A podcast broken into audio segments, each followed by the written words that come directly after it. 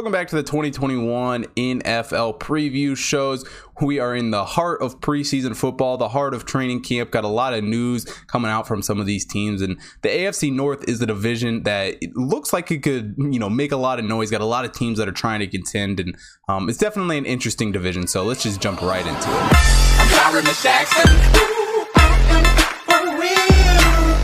Now, the first team we are taking a look at here is the Baltimore Ravens, plus 1600 to win the Super Bowl, plus 900 to win the conference, plus 140 to win the division, minus 300 to make the playoffs, and the win total set at 11. They go and pick up some talent here in the offseason, signing Sammy Watkins, Alejandro Villanueva, Dwan James, Kevin Zeitler, and Justin Houston. But they do have a few losses headed into the season. Mark Ingram, Willie Snead, Orlando Brown, and Yanke Ngakoue are a few of the most notable here.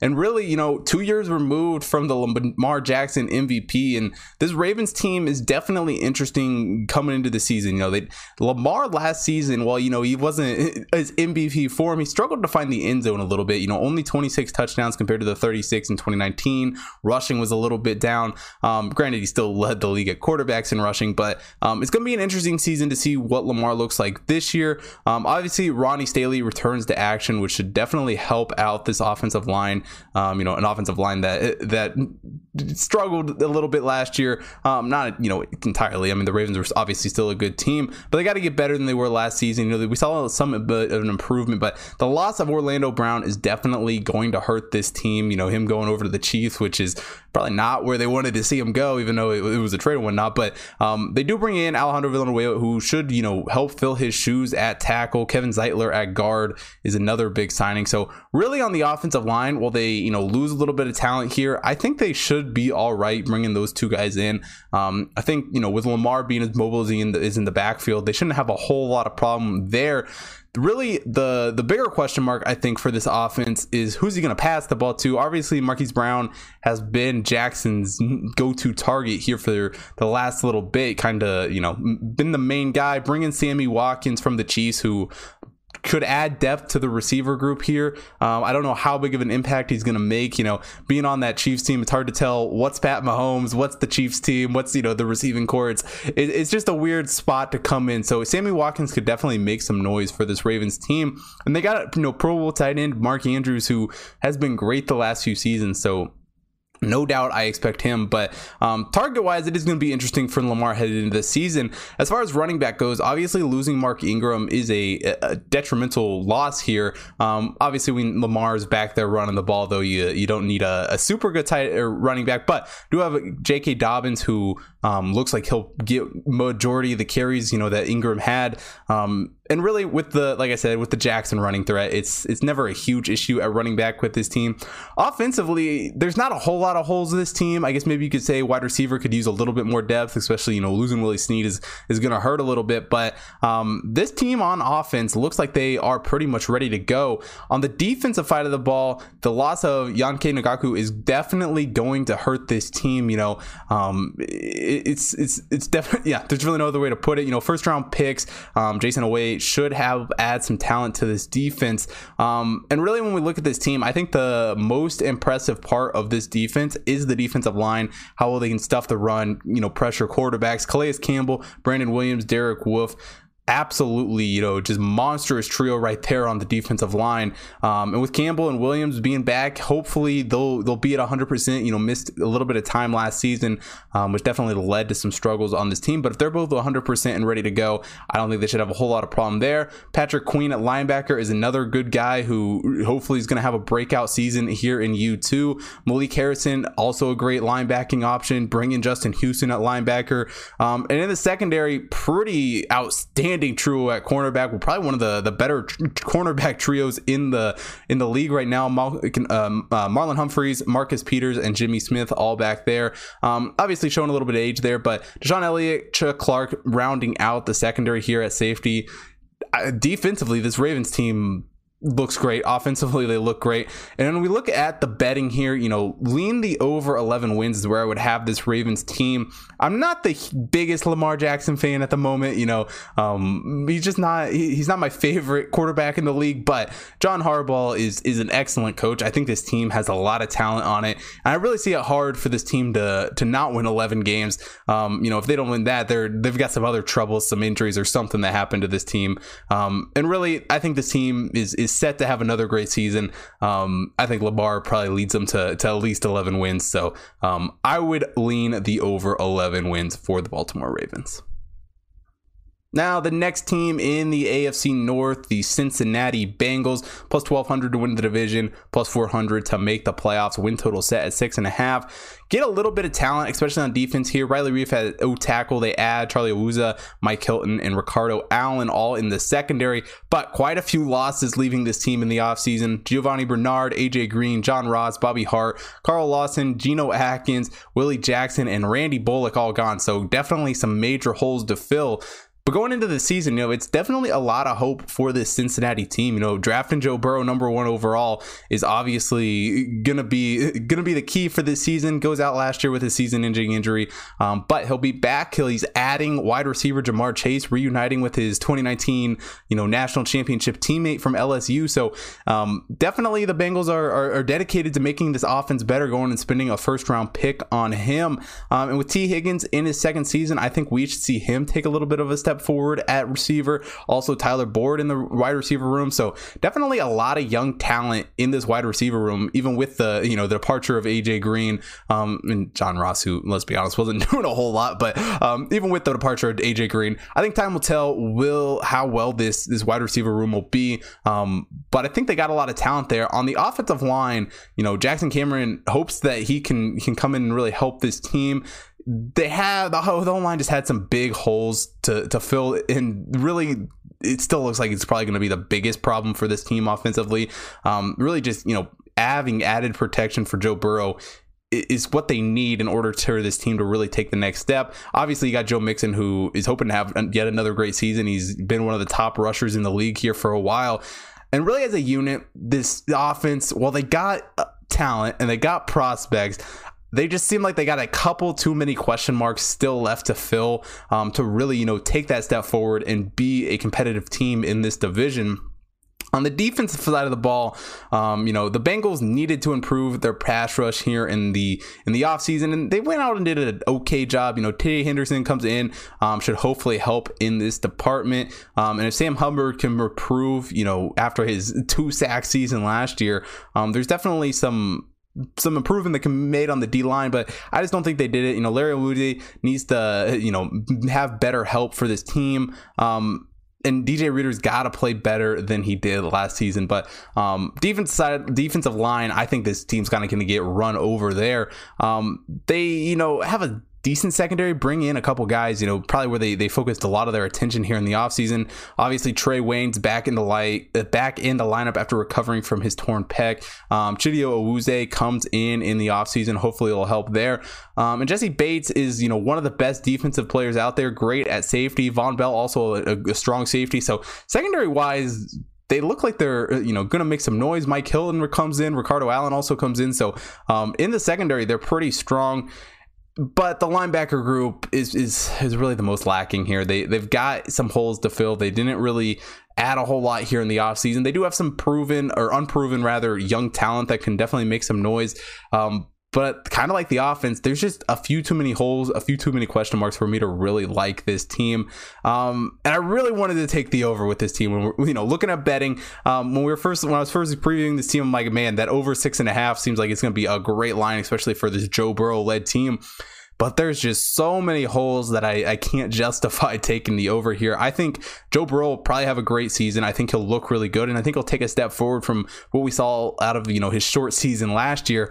Um, but when it comes to betting, I absolutely love this under six and a half. I think this Bengals team is still a few years out from from really being a competitive team in this division. There's just so many hard opponents they got to play this season um, with the Browns and the Steelers and the Ravens that I just can't see them getting over that. So I like the under six and a half wins for the Cincinnati Bengals.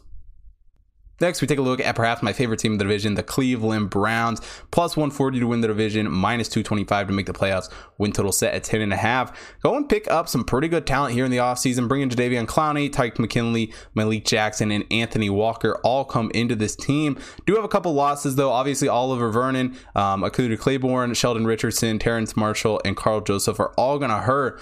But offensively, this team looks very good, especially considering where they were at last season. You know, the Browns come off of a heartbreaking season-ending loss in the divisional round to the Chiefs. You know, definitely looking to to, to rebound off that. And the O line coming into the season is very much improved. Well, it's hard to say improved, but it's the same five starters return on the offensive line. Um, last year, Jack Conklin, Jarek Willis are a great duo up front on the line.